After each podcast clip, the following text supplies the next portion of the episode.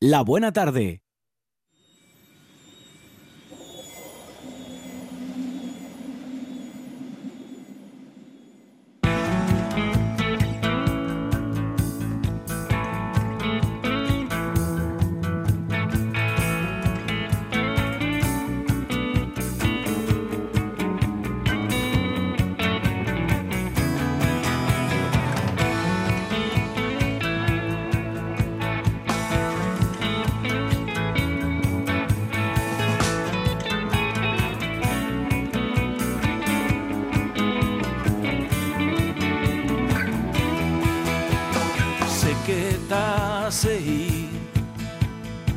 Esta gran ciudad, en otro país, o igual, viviendo a la vuelta a la esquina. ¿Cómo voy a hacer para llegar a ti?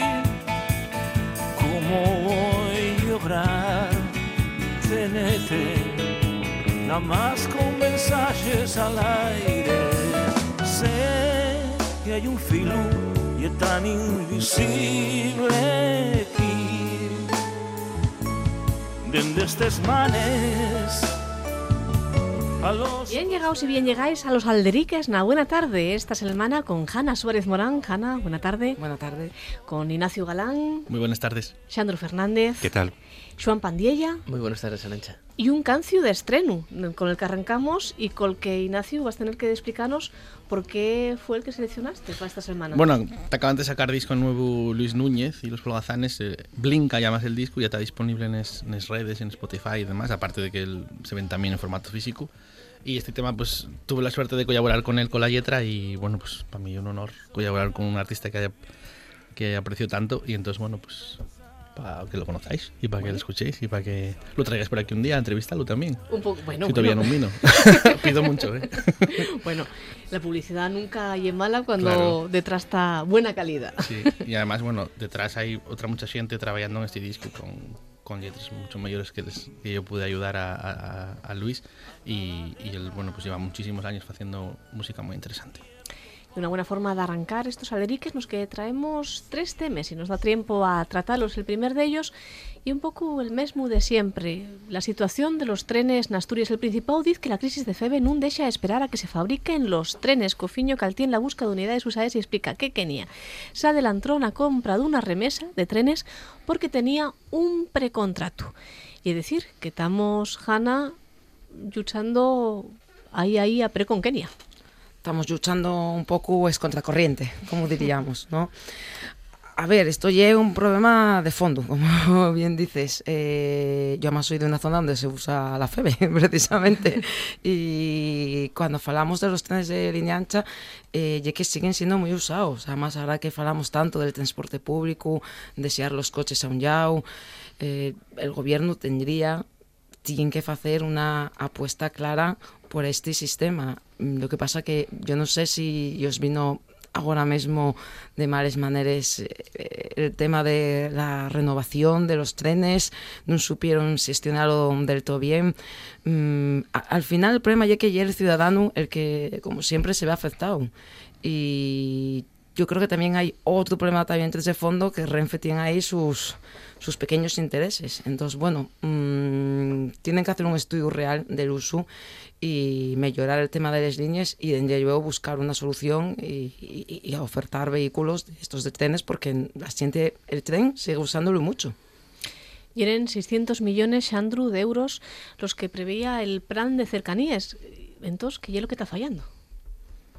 Preguntas a mí como si, como si tuviera algún tipo de idea Bueno, sobre, sobre algún trenes, tipo de incluso- información. O, o incluso información privilegiada. No sé lo que está fallando. yo en, este, en este aspecto, yo lo de los trenes un poco que decía Hanna antes, de, de la peculiaridad de la red de cercanías asturiana y en general del norte, Llegue, claro, bueno, pues mm, figúrame cuando se faen, yo una, una suposición, ¿eh? en esto evidentemente puedo equivocarme mucho, pero mm, dame la sensación de cuando con, a escala de todo el Estado español, a escala, a escala nacional, se, se fai algún tipo de previsión con respecto a las cercanías o la, o- o la comunicación ferroviaria no se tiene en cuenta el ancho de vía. Entonces, claro, donde primero queda obsoleto y donde tenemos la, la vía estrecha, lo del antiguo Vasco, ¿no? Y, y eso, claro, ¿quién, se- quién se plantea ahora topar? Pues eso, según leía en, en, la prensa, lo de les, les máquinas, creo que eran, o los vagones, ¿no? Que hacía falta renovar y que De segundo precisamente lo de, lo de o tercer uso ya van a Claro, buscarlos. claro, pero Actualmente dicenos la noticia que el 67% de las máquinas, los vagones de, de Renfe, suman más de 34 años y de algunos lleven 54 años ya circulando. De todas maneras, yo insisto, desde el, dígolo desde el desconocimiento más absoluto, ¿eh? pero a mí a veces eh, la, la excusa de la excepcionalidad para comprar cosas de segunda mano parece que non pasa de ser unha excusa. Eh? Yo acuerdo en, en Mieres, eh, fai 30 años, comprábense los autobuses al Ayuntamiento de Zaragoza de segunda, tercera mano, venían fechos polvo, eran mucho más baratos, y non yera porque non hubiera tecnoloxía de autobuses en Asturias o porque non se pudieran comprar de primera mano. Igual que los compraba el Ayuntamiento de Zaragoza, el de Ubieu o el de Sama Llangreu, podía comprarlos el de Mieres. Sin embargo, compraba los más baratos para forrar pasta. Y en este caso, sé si é la misma situación, pero non me extrañaría, non me chocaría gota que fuera, que fuera parecida. Ignacio, Joan. Bueno, lo que pasa en Asturias con los trenes de, de cercanías, que son los más preocupantes, el otro día falábamos de, de la cuestión del, de la llegada del AVE a Asturias y demás, y al, al final acabaremos hablando de, también de esta cuestión, ¿no? de los trenes de cercanías y de la importancia de que al tener una red que en Asturias ya era muy importante, sigue siéndolo, pero que da la sensación de que está mm, en una situación de decadencia, ¿no? Tenemos obras a medias en Sisión, en Llangreu, esos soterramientos que se fixeron y que ahí tenemos esos túneles o obras a medias que no sabemos qué pasa con ellos. Eh, bueno, debemos ser uno de los únicos aeropuertos de todo el estado que no tienen conexión ferroviaria, lo cual, bueno, lo que significa pues ya que tenemos un aeropuerto mal comunicado y por lo tanto infra infrautilizado eh, y después les continúes averías que, que suceden en FEBE que bueno pues yo como mueve más de incisión a diario la verdad es que no, no tiro mucho el tren pero toda la gente que conoces que, que tienen que ir a otros a otros lugares y que utiliza el tren continuamente no sabe y una, y una incógnita el saber si van a tener tren ese día o si no, si va a llegar a la hora, si va a llegar tarde, si va a descarrilar, porque hay muchos, por suerte, siempre, como tampoco las velocidades son muy, muy altas, los descarrilamientos no tienen muchas consecuencias, pero continuamente hay problemas que, bueno, lo que demuestran ya una falta de, de, mantenimiento suficiente. Y, bueno, ¿qué queremos para pa el futuro? Yo creo que hay que plantearse como, como comunidad qué queremos um, nuestra red ferroviaria, para qué queremos utilizarla, hacia dónde queremos que vaya y quién va a gestionarla. ¿no? En estos momentos parece que quien lleva gestionándola desde, siempre, el Estado central, eh, non cumple les expectativas y non cumple les necesidades que tiene Asturias y yo creo que, bueno, un debate que podía abrirse y si realmente les competencias en cuestiones ferroviarias no serían votarían en mejores manes mm, en manes de la comunidad autónoma siempre que el gobierno tuviera les, también les, la financiación suficiente para pa hacerlo, ¿no? porque a veces la trampa es entregarles competencias y, y que no acompañes a unas partidas suficientes pero no sé, yo creo que en estos 40 años con todas las cosas que se fixeron bien y otras mal y otras muy mal eh, las cosas que se gestionaron en Asturias en general eh, bueno, tuvieron mejores resultados que las que se gestionaron desde de, Madrid ¿no? y yo creo que en ese sentido una de las causas de cómo estamos en la cuestión de los trenes y en que pues estas cosas decidense en despachos que están muy oñe de aquí y bueno, claro y evidente que en muchas ocasiones hay algunas vías, hay algunas líneas que dan servicio a, a, a lo mejor a pocas personas, pero no por ello dejen de ser necesarias y importantísimas para el caltenimiento de la población. Y claro, cuando no sabes si vas a poder agarrar el tren o no, lo que acabes haciendo pues es utilizar otro tipo de, medios que normalmente suelen ser el coche, no son concellos más rurales y que bueno, pues es normal, ¿no? Porque si alguien quiere, tiene que venir a, de Llanes a Ubieu todos los días, no puede fiarse del tren y tampoco puede perder el tiempo que se pierde en, en esas líneas. Joan sí que está invirtiéndose en obras de infraestructuras y también anunciaron que bueno, en, en 40 apeaderos van a poner paneles de información y van a mejorar la comunicación de las incidencias en Internet. ¿Y esto efectivamente lo que necesiten los usuarios de Renfe? Pues veo lo complicado por dos cuestiones, porque hai un primeiro hai problemas con a execución del presuposto, como ya falábamos por unha parte, e segundo, nesa eh, uso de internet, la mitad de Asturias está sin internet, con lo cual de pouco va a valer por unha parte, e segundo, hai unha población aviellada que non utiliza internet. Por lo tanto, eh, pues yo creo que son medidas que van a tener muy, muy poca utilidad, ¿no? Hay dos datos que, aportabas tú que son muy interesantes, que que el 67% de los vagones tienen más de 34 años y de algunos tienen hasta 54. Es decir, ahora que está tan de moda el vehículo, ¿alguien se imagina de ir por el centro de decisión con un coche que tenga 34 años o con un coche que tenga 54? Bueno, pues ¿qué provoca eso?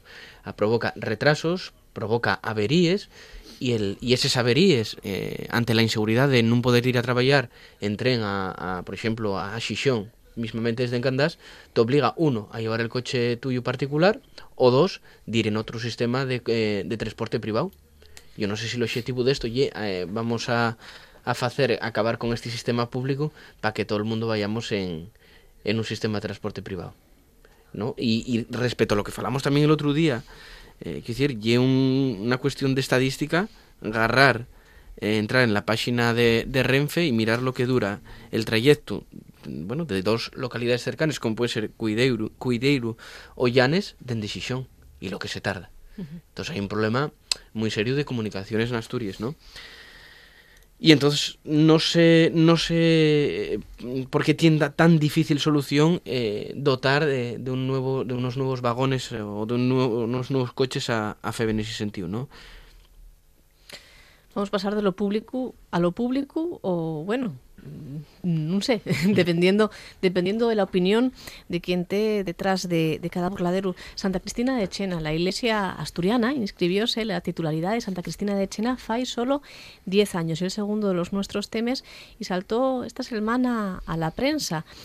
El día fue el 9 de enero de 2010, así fue el día en que la iglesia asturiana convirtióse, da fecho, unha propietaria de Santa Cristina de Chena, uno de los edificios del perrománico asturiano reconocido por la UNESCO como Patrimonio de la Humanidad.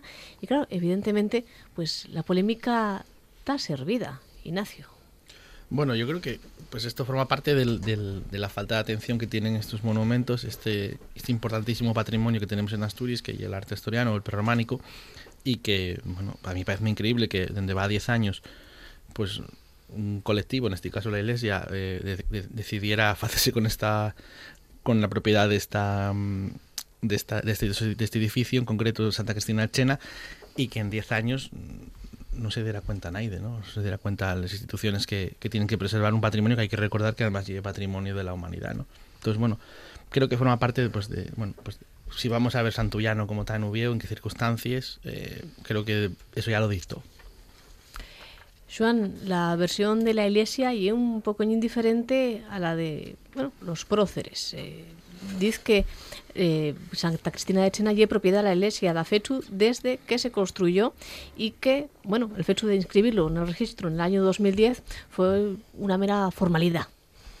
Bueno, pues yo creo que en definitiva la iglesia en ese caso registra lo que es suyo y no hay ninguna anormalidad a mi modo de ver en ese caso, ¿no? Y en todo caso, en un eh, en un país como Asturias, en el que estamos tan avezados eh, a tener el patrimonio nuestro en el suelo, por decirlo así, vale más que te en manos de la Iglesia, sinceramente, que en manos de una administración pública que lo único que va a hacer va a ser olvidarse de ella. No, no, no estoy nada de acuerdo. Bueno, Totalmente es contra. Menos mal, tenemos un desacuerdo en esta tertulia. Bueno, que con la, con la iglesia creo que siempre estaría en desacuerdo, sinceramente. Vamos a partir de, de esa base. Y una vergoña que la Iglesia se apropie de un patrimonio como lle eh, Santa Cristina de Chena, pero bueno, e que hai unha vergoña que en un estado laico como el que temos non se haya puesto todavía enriba da mesa unha desamortización real a la Iglesia. Isto en Francia sería inconcebible. San Michel, por exemplo, non lle da la Iglesia, lle del Estado. Sí, en... pero se permite el culto. Non tengo ningún problema en que se permita el, el culto. Yo creo que nadie. Que aquí? No, no, no, nadie. No, no, ¿No nadie, no, no, para nada, para nada, para nada. Yo, bueno, por ejemplo, pasa en, en, en, los colegios públicos, ¿eh? En mi FIU va a un colegio público uh -huh. y hay culto. que yo no tenga el lenguaje bautizado y que por supuesto sí, de yo, yo, yo no espacio, quiera ¿eh? que vaya a religión y una cosa, por supuesto que puede tener un espacio al culto, pero la propiedad tenía que ser del Estado y llévense invertíes, y verdad que el patrimonio perrománico asturiano podía estar en mejores condiciones, como muchísimas otras cosas, pero sí que se lleven invertíes muchísimas, muchas perres en ello y, y todo es le está recibiendo la iglesia realmente. Entonces, el consistorio, en este caso de Chena, está ablucado totalmente con esto de um, con, con que la iglesia diga que es suyo, la administración también. Y repito, la iglesia no entiendo el por qué tiene que apropiarse de algo que debería de ser de todos los ciudadanos, seamos o no de esa religión y tengamos o no culto a ello. Sandro. Bueno. Vamos a ver, ya que aquí hay muchas cosas entremezcladas y non todas son voy a decir que non todas son guapes, non hai ninguna guapa, ¿no? Eh, la primera lle la explicación que da el arzobispo que lle inaceptable desde todos los puntos de vista. La iglesia, nula, construyó Santa Cristina de Chena. Santa Cristina de Chena construiría unos paisanos, unos paisanes eh, que, que non tienen ninguna vinculación ni orgánica, ni biolóxica, ni cultural, ni institucional con la iglesia actual. Pasaron más de mil años de entonces y, absurdo pensar que, que, la momia de Tutankamón tiene algún tipo de derecho sobre el Valle de los Reyes donde estaba enterrada. Las cosas no funcionan así, la propia iglesia evolucionó mucho en mil años y el derecho canónico, para empezar, pues muchísimo. O sea que esto lo que para mí es un síntoma de que esta institución que siempre se caracterizó por tener a personas brillantes eh, eh, eh, en, en, la cúpula, pues cada vez degenera más y cada vez ponga payotos más impresentables a dirigir les, los sus destinos. ¿no? Eso, por un lado, congratúlame porque va a acabar con ella de, de, de todo esto. Es. En segundo lugar, no me preocupa tanto que la iglesia en concreto de Santa Cristina de Chena sea propiedad de la iglesia católica en este caso, porque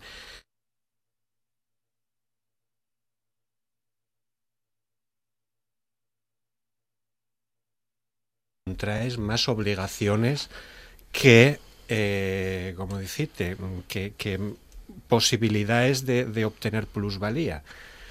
La, la, iglesia no puede alquilar, ni vender, ni alterar Santa Cristina de Chena, ni siquiera puede cobrar por las visitas y está obligada, si es que ahora se considera propietaria del edificio, está obligada a restaurarla y a mantenerla en pie. Con lo cual yo espero que tengan a la altura de ese anuncio y que hagan lo que tienen que hacer, es decir, conservar como parte del patrimonio de la humanidad esa, esa cuestión que os corresponde. Ahora bien, eh, si un particular, aprovechando un vacío legal, va a un registro y matricula una iglesia medieval como propiedad particular, a esa persona el Estado persíguela y cae todo el peso de la ley, como suelen decir. Y en este caso debería hacer lo mismo con la iglesia. No es razonable que en el año 2010 vayan y por la espalda inmatriculen algo que todo el mundo sabe que patrimonio de, de, la humanidad de los años 80, creo recordar. Y todas las órdenes de ejecución claro. que tendrían claro. para que, eh, claro. como bien explicó el compañero Sandro, para que se mantuviese bien en pie, para que tuviese un, una rehabilitación. Y no, la, no son los perros de la iglesia los que están saliendo, pa, ni los que están poniéndose encima de la mesa para que Santa Cristina de Chenate bien. ¿eh? No, no, y, la, y la, iglesia no está dando un duro. Y una burla completa y absoluta, y ellos sabrán, si quieren un rey asesina, yo espero que el Estado tenga sepa contraatacar con, con la misma contundencia, porque ya es reírse de las instituciones públicas. Este tema parte del sistema de inmatriculaciones que desean las autoridades eclesiásticas inscribir al su nombre la titularidad de un bien en sin necesidad de ocurrir pruebas concretas. Y esto va a afectar a varias iglesias, entre ellas todo el prerrománico asturiano, con la excepción, Ignacio, de la Fonte, de la Foncalada, que es la única que no tiene una vindicación religiosa. Ya lo que decía Xandro, ¿no? O sea, quiero decir, considerar que una obra construida en el tiempo de Ramiro I y, tenga algo que ver con la estructura de la iglesia, yo creo que, que es un error. Um, yo, bueno, voy a, defender un poco a, la postura de Joan en el sentido de que yo creo que, que aquí quien tiene la mayor responsabilidad y, eh, son las instituciones públicas por tener eso de aquella manera, ¿no? Tenían que tenerlo, eh, bueno, pues registrado también como propiedad de, de pues si en este caso de, del, del, gobierno del Principado de Asturias o si del Concello de Chena, de quien corresponde esa propiedad que tiene, aunque sea pública, tiene que tener una titularidad.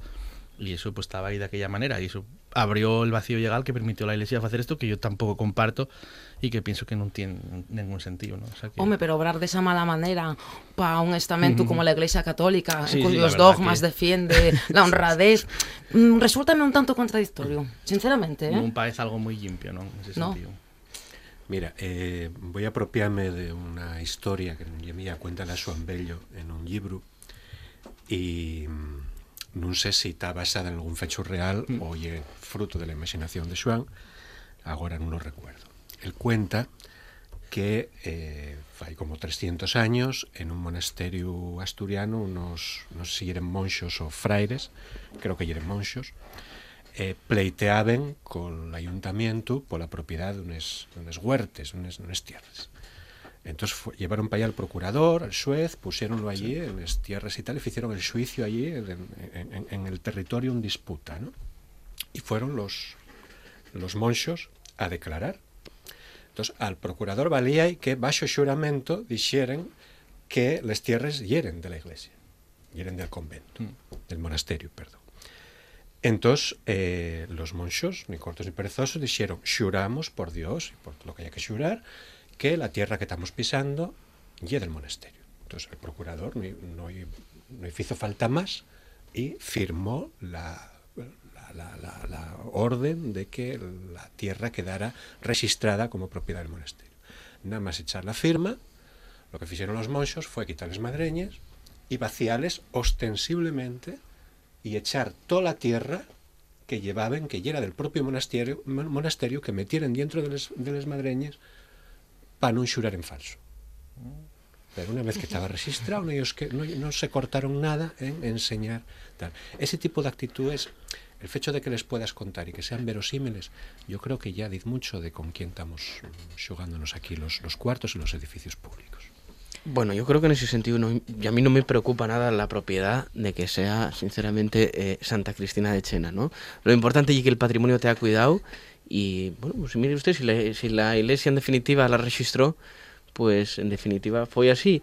Eh, tenemos otro caso del que nadie fala, que es San Antolín de Bedón, que lleven no sé cuántos años el Principado y el Estado dándose gorrazos y mientras tanto eh, está cayendo el monasterio abajo.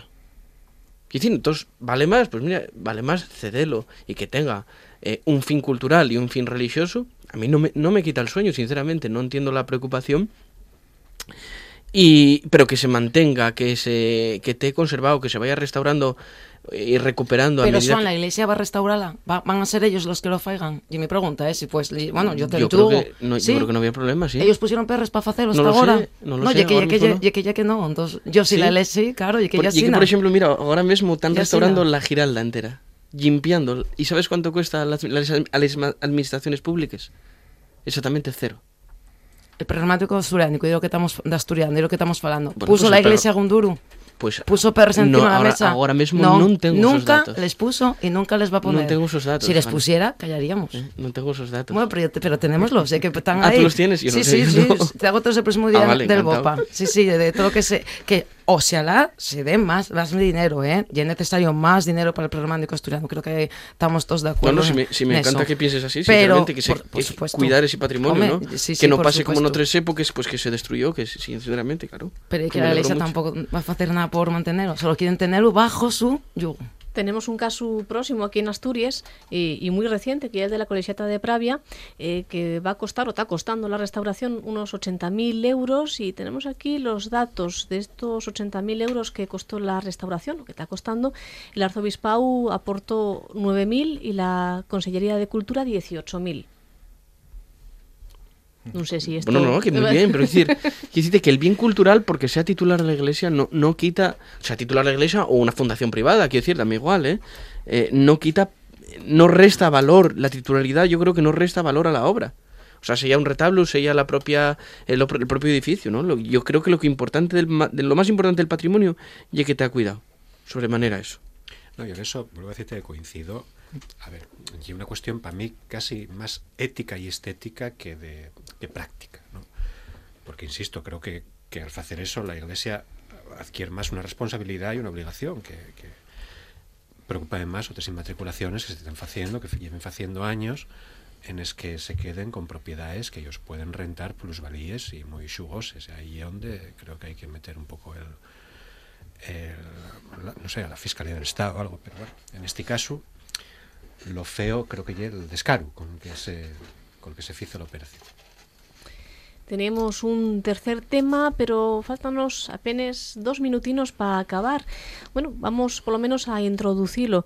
Eh, los resultados del estudio eh, sobre desigualdad en la Universidad. García Granda impulsó el segundo plan de igualdad tras los resultados del análisis de desigualdad de la institución que registró dos denuncias por acoso en 2019. El dato más preocupante y que más del 80% del estudiantado declaró ver comportamientos machistas en la universidad y el rector dice que hay que ponerse les piles.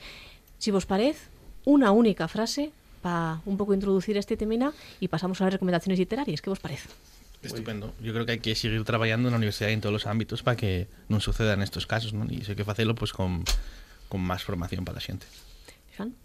Pues preocupante por una parte, eh, en el sentido de que las generaciones más moces parece que todavía cal tienen ese, ese machismo y ese sex- sexismo y seguir trabajando con Puxu para terminar con ello. Hanna? Igual, seguir trabajando con Puxu y denlle eu para los que piensen que les manifestaciones del 8M y todas las movilizaciones que facemos las mujeres en pro de la igualdad son aquelarres, pues nada, que esto es el ejemplo de ello. Totalmente de acuerdo con Hanna. Creo que esto es un indicador más de que todavía queda mucho que caminar. Estamos de acuerdo todos en que hay que seguir trabajando, eso es lo fundamental. Vamos a pasar a una tarde a las recomendaciones literarias con Rafa Gutiérrez Testón, con Manolo González y con Miguel Gallardo. Vemos la semana que viene o para la siguiente. Muchas gracias, Arancha. Un abrazo. Gracias. La radio es información, noticias, actualidad. La radio es entretenimiento, es música. La radio es palabra.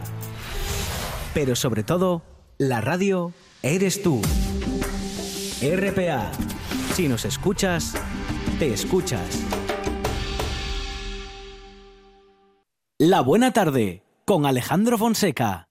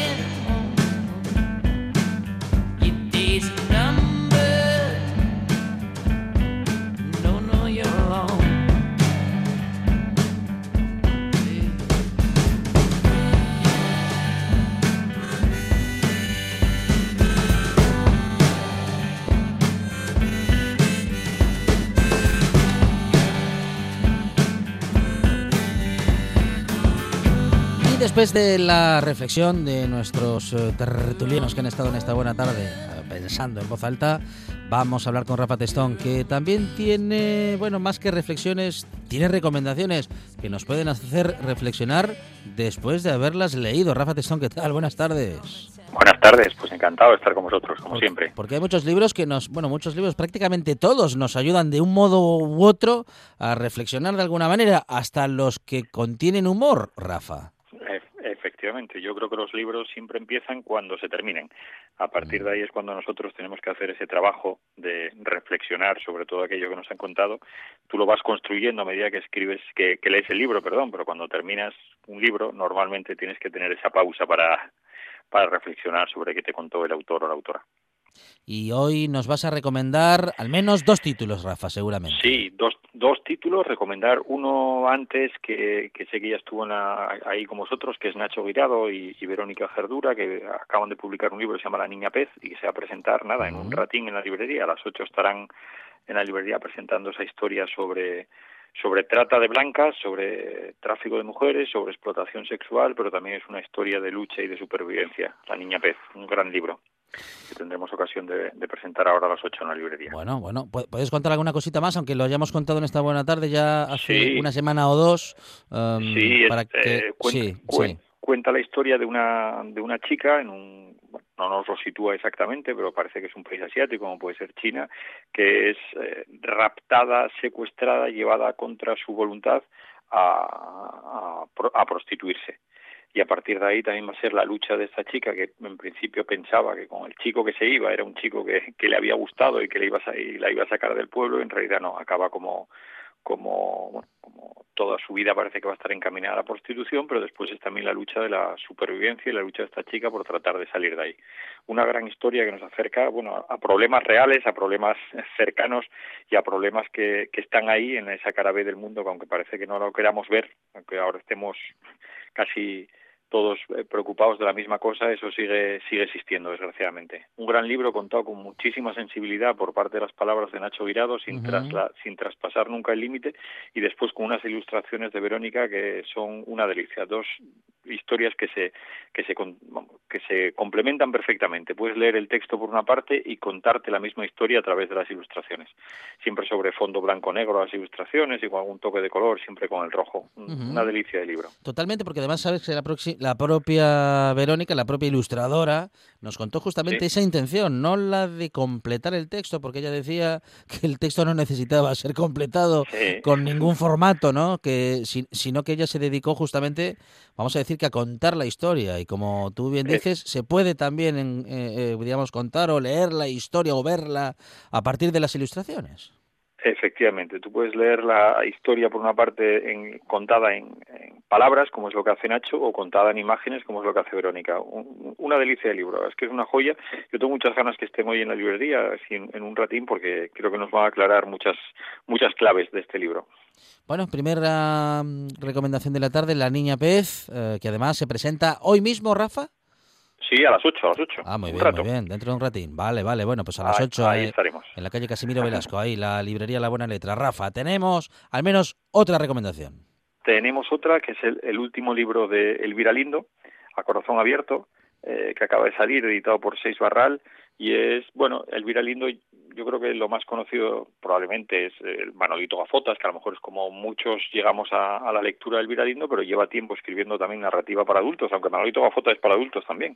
Desde El Otro Barrio, que fue que se adaptó al cine, hasta algo más inesperado que la muerte, a lo que me queda por vivir, lugares que no quiero compartir con nadie, a corazón abierto, obra de teatro, periodis- eh, periodismo, tiene crónicas en el país, aquella hace El Tinto de Verano, que era absolutamente delicioso, un ensayo como 30 maneras de quitarse el sombrero, que había publicado yo creo que en el año 2017-2018, que aquello sí que, sí que era ensayo, pero como novela llevaba 10 años sin publicar y ahora acaba de publicar eh, precisamente con el título A Corazón Abierto.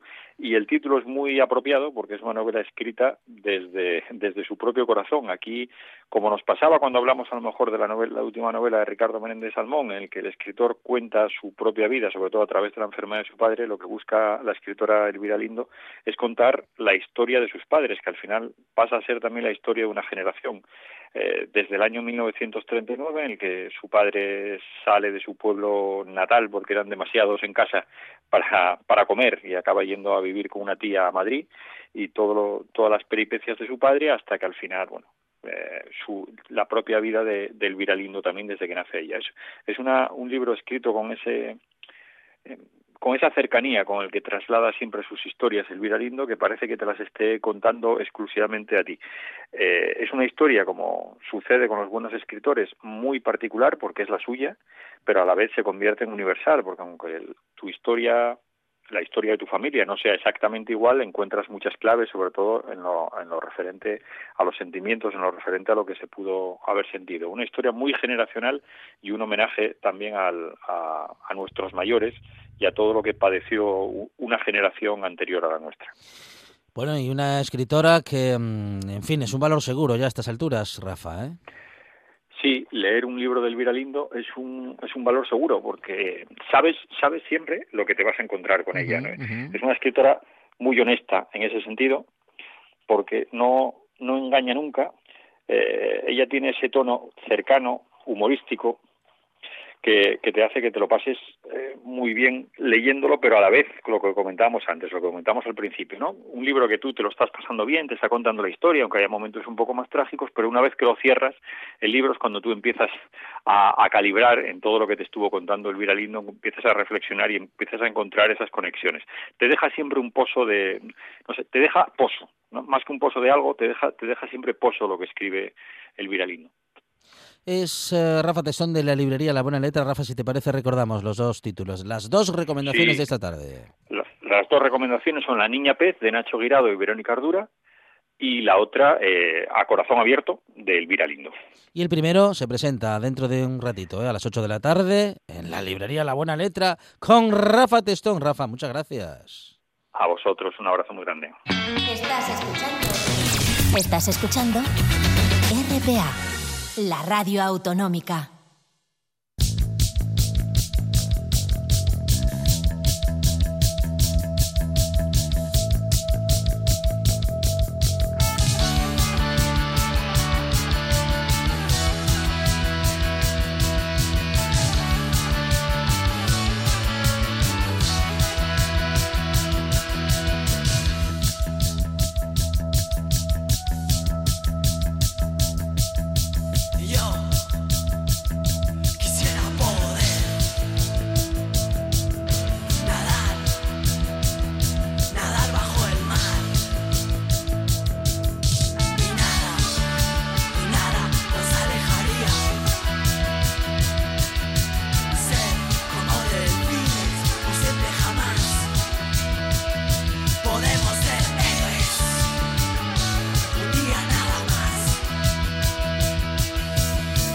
Juancho Álvarez, hablando de héroes, nos vamos a, a acercar a nuestro héroe en las ondas. En Villaviciosa. El héroe del cómic está en Villaviciosa y se llama Manolo González. Manolo, ¿qué tal? Buenas tardes. Pues muy bien, Bueno, aunque hoy, es- hoy hemos pasado una tarde como unas de estas películas que ya, o de estas cómics que ya Sí. hemos leído. ¿qué? Han entrado seis personas.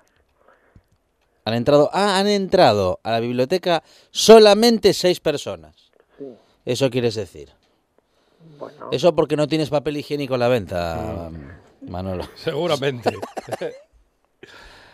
sí, total, el mundo está tan cagado. Sí, sí, nunca mejor dicho. será, será eso, sí. Bueno, pues hoy se lo vamos a dedicar a uno que yo creo que, mm, yo no sé, bueno, vamos a decir que el coronavirus la gente le tiene mucho miedo, pero hubo un personaje no hace mucho tiempo que yo creo que le tenían más miedo que el coronavirus. Ajá. Y Duval y Pecó y Corday con la editorial Ponemon, 194 pra- páginas, nos estamos refiriendo al príncipe de las tinieblas, Vaya. El hombre que arruinó los planes de Bin Laden. Mm. ¿Os acordáis de Bin Laden? Sí. Bin Laden. Uy, qué lejos queda ya Bin Sí, Laden. sí, sí. En el informativo diario. Figuraos lo que el tiempo significa ahora. ¿eh? Una persona que era, bueno, el enemigo público número uno, ahora ya casi nadie se acuerda de él. Pero nos encontramos el 13 de diciembre del año 2004. John Kerry está a punto de convertirse en el 44 presidente de Estados Unidos, después de haber derrotado a Bush hijo en las elecciones. Un hombre llamado John O'Neill, el llamado príncipe de las tinieblas, conoce la historia secreta de esta victoria. Gracias a este, este agente del FBI y a su amigo de la CIA, Bob Maher, los Estados Unidos viven en paz. Las Torres Gemelas se alzan con orgullo y Bin Laden es solo una amenaza del pasado. Pasamos al año, dos, al año 2006. Tras la destitución de Saddam Hussein a manos de los iraquíes, el país oriental da la bienvenida a la democracia, acelerando la llegada de la primavera árabe. Aunque debilitados, Bin Laden y Al Qaeda siguen en activo y a pesar de las advertencias, los Estados Unidos hacen oídos sordos para no comprometer sus intereses petroleros. Bob Maher y John O'Neill, ahora director del FBI, saben que Bin Laden todavía, todavía representa un peligro real para los Estados Unidos. Juntos tendrán que volver a cambiar el destino. Para el príncipe de las tinieblas todo empezó en 1996 en Arabia Saudita, cuando oyó por primera vez el nombre de Bin Laden. En esa época, él era el único que sospechaba el peligro mortal que Al Qaeda representaba para los Estados Unidos. ¿Qué os parece? Un cómic que nos cuenta una historia reciente, pero ya para los oídos. Me lo apunto. Reciente, pero a la vez, em, bueno, parece tan antigua, Sí, sí, Manolo, sí, ¿eh? es que la carrera esta va tan deprisa que cosas que son de, de antes de ayer ya parecen como de otro, pero de otro siglo, muy siglo. Ujú. Bueno, y la segunda recomendación se llama Ars Magna, lo publica también Ponemon, sus autores son Alcan y Jovanovic y tiene 146 páginas. Y esta vez nos vamos a Bruselas al año 1943. Un oficial de las SS llega a la casa del profesor Van Ketzel buscando algo importante. Sus hombres encuentran detrás de una pintura que encarna una acacia, símbolo del conocimiento e iniciación a los secretos, y también del Renacimiento, una enigmática sentencia. Así se desata la resolución de una serie de pistas por las entrañas de la ciudad que conducirán al tesoro custodiado por una logia masónica, tras el cual se encuentra también un grupo de luchadores de la resistencia y un grupo de académicos. La poderosa y fascinante reliquia llamada Fénix, traída de las cruzadas, ha sembrado la muerte a través de los siglos y podría cambiar también el curso de la Segunda Guerra Mundial. Dos cómics para pasar el rato que suponemos que de aquí a un cierto tiempo no demasiado lejano, pues vamos a tener más tiempo libre.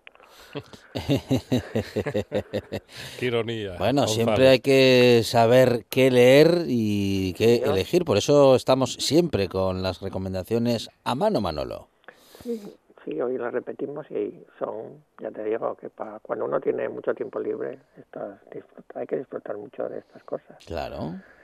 El príncipe de las tinieblas, el hombre que arruinó los planes de Bin Laden, de la editorial Ponemon, sus autores Duval y Peco y también Corday, y Ars Magna, una historia de nazis en Bruselas en el año 43, sus autores Alcan y Jovanovic, la editorial Ponemon y con 146 páginas. Y bueno, suponemos que la semana que viene estaremos aquí, que aunque las bibliotecas Ya. Lo Sí, suponemos. claro que sí. Ah, de- aunque las bibliotecas mm, se cierren, Sí. Que no es de, vamos, tampoco es de extrañar, nosotros seguiremos haciendo los programas. Y si no te vienes al estudio, Claro, González. también. No, no, porque, a ver, No, teletrabajo. estemos cerrados, tenemos que trabajar, Claro. estamos, a- estamos aquí. Bueno, estaremos pendientes en cualquier caso y la radio va a seguir, claro que sí. Manolo González, Hombre, la radio es lo mejor. desde Villaviciosa, a su mesa, Manolo. Gracias, un abrazo. Un abrazo.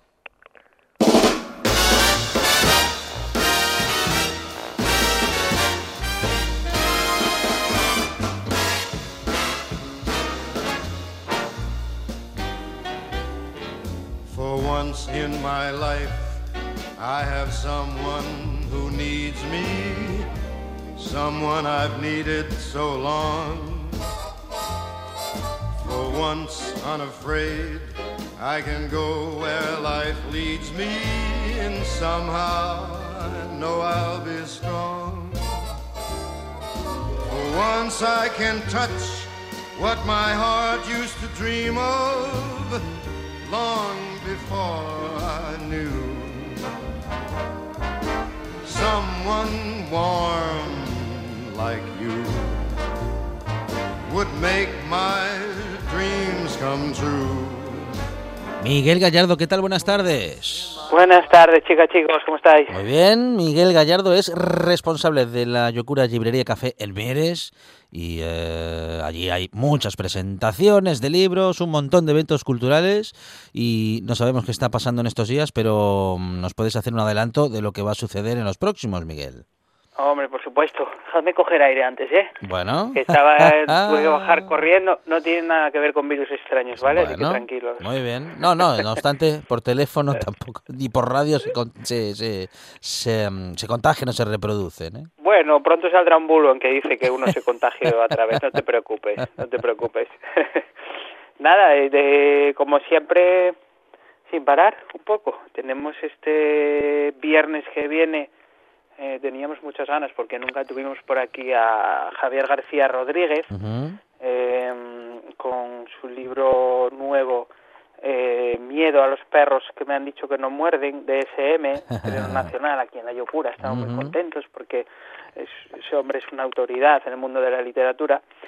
Eh, va a estar con Carmen Menéndez Asensio en conversación y nada, tenemos muchas ganas. Y el sábado 14, el día siguiente, repetimos, tenemos concierto de los alumnos de, de Riffs and Guitars, que es una, una academia que hay aquí al lado de un amigo nuestro, Miguel Rodríguez Distor, que está marcando ahora mismo el futuro de los de los guitarristas de, de Mieres, de los futuros popes del rock and roll.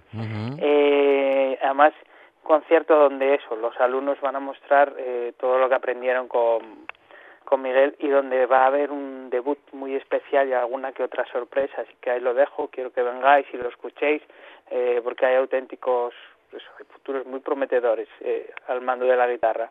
La semana que viene ya va a ya es otro tema, pero como nos veo va a venir Jaime Martínez, Premio Nacional de Poesía, a presentar sus cuerpos perdidos en las morgues. Qué bueno. Pero bueno, ese es otro tema del que del que ya hablaremos.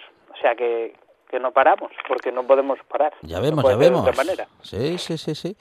Y Así que nada. bueno, bueno. ¿Y qué recomendaciones tenemos eh, para hoy, Miguel? Eh, pues mm, mira, hacemos como siempre. Voy a recomendaros un libro y luego, si nos da tiempo, leemos un poema de, de Vale. lo que se presenta el viernes de Javier. muy bien. Y si no, tan amigos para la próxima. eh, mira, eh, un libro que el otro día pude asistir a la, a la presentación. Tuvo lugar aquí en la Casa de Cultura de Mieres. Em, se llama Vientres de Alquiler. eh, es de, de la abogada catalana Nuria González. eh, lo edita la editorial Lo que no existe. Mm, tiene un prólogo de la filósofa asturiana, filósofa feminista Alicia Millares y, y yo había no investigado, había leído por encima eh, sobre lo- los vientres de alquiler, ¿no? Eh, la polémica esa que hay como en torno a la, a la prostitución, ¿no? Eh, me quedó muy claro todo mm, cuando escuché la charla Nuria González y luego cuando leí el libro de que al final estamos hablando de un contrato entre dos partes y estamos convirtiendo a, a un bebé que es un ser con todos los derechos protegidos por ley lo estamos convirtiendo en, en un producto Em, el libro este se adentra porque ella misma hizo una investigación, eh, se hizo pasar la autora por, por una madre interesada en, en alquilar un, un vientre. Entonces se fue recabando datos. eh, ella está dentro también de, de la red estatal contra el alquiler de, de vientres y de, y de la plataforma No Somos Vasijas, de la que Alicia Millares es, es portavoz. Y mm, claro, es, es, es un hecho extraño el de, el de España. Eh, para empezar, nos deja muy claro que este tipo de, de contratos que se, que se amparan en lo que él, él llama eh, neolenguaje, por lo que mm, cambiamos de nombre las cosas para que nos parezcan mucho más mucho más sencillas, agradables, porque como ella nos dice, no es lo mismo decir mar- maternidad subrogada, que no suena tan fuerte como vientre de alquiler, Claro. que es lo que haces en realidad, alquilar el vientre de una mujer. No es lo mismo decir eh, padres o padres comitentes que padres contratantes, porque en realidad está firmando un contrato por el que yo te compro a tu hijo. Y no es lo, lo mismo hablar de producto final, que es, es algo muy etéreo, que, que de bebé cosificado y mercantilizado, que es lo que en realidad es. Como no es lo mismo hablar de donación compensación, porque lo que el dinero que se les da a las madres se tilda de donación compensación cuando es claramente un pago estipulado. Entonces, tiene en sí es un desde mi punto de vista y desde desde el derecho jurídico también porque en España eh, es delito según el Código Penal lo que pasa que en España eh, llama la atención porque hay un- varios cientos de bebés inscritos, sobre todo de, de Ucrania, procedentes de Ucrania, que es de donde vienen, porque es donde la ley es más laxa y donde es mucho más fácil. Aquí es eh, delito y está prohibido por ley, pero eh, hay un, una trampa legal, que es que tú vas a Ucrania, contratas a una madre de alquiler, eh, registras a ese a ese recién nacido en la oficina consular del país y por una resolución que hay eh, ese pasa a ser oficial y entonces puede entrar como bebé ya hijo tuyo aunque aquí sea ilegal eh, si lo registras en el consulado del país de origen pues ya pasa a ser legal y eso eso dice Nuria nos dice que no se puede es una hipocresía porque no puede ser delito en España llevarlo a cabo en extranjero y pasar un trámite para que quede registrado. Entonces, em, yo recuerdo que en la, en la charla puso ejemplos eh, que te ponen los pelos de, de punta.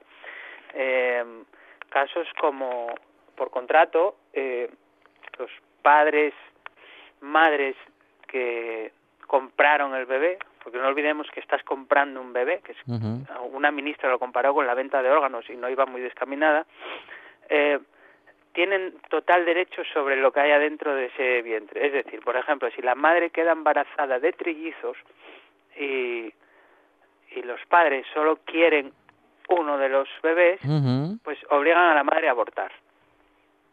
Si quieren dos, obligan a abortar de uno y si quieren los tres, se quedan con los tres. Pero tienen total, eh, total control sobre, sobre lo que está en el vientre de esa mujer. Em, todo esto nace también porque Nuria es muy crítica con... En España ya hay unas cuantas eh, agencias que facilitan el negocio de los vientres de alquilar. Curiosamente, está prohibido, pero muchas, muchísimas están registradas como agencias inmobiliarias que tienen su WhatsApp y, detrás hay unos intereses económicos. Eh, pone el ejemplo de Ciudadanos.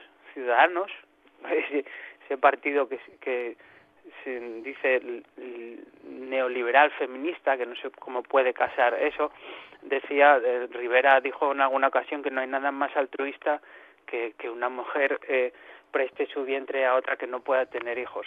Eh, detrás de esto no había ningún sentido de altruismo, sino que los lobbies del vientre de alquiler estaban poniendo dinero en el partido para que estos, de hecho hay una proposición de ley, hubo una proposición de ley de ciudadanos para que para legalizar los vientres de alquiler y ahí te das cuenta de por dónde iban los tiros porque mm, eh, el altruismo desaparecía porque en esa proposición de ley eh, decía que las madres eh, de alquiler y las madres contratantes no deberían tener ningún vínculo ni conocerse, porque claro, entonces se rompe la, la parte económica, ya no hay negocio, ¿no?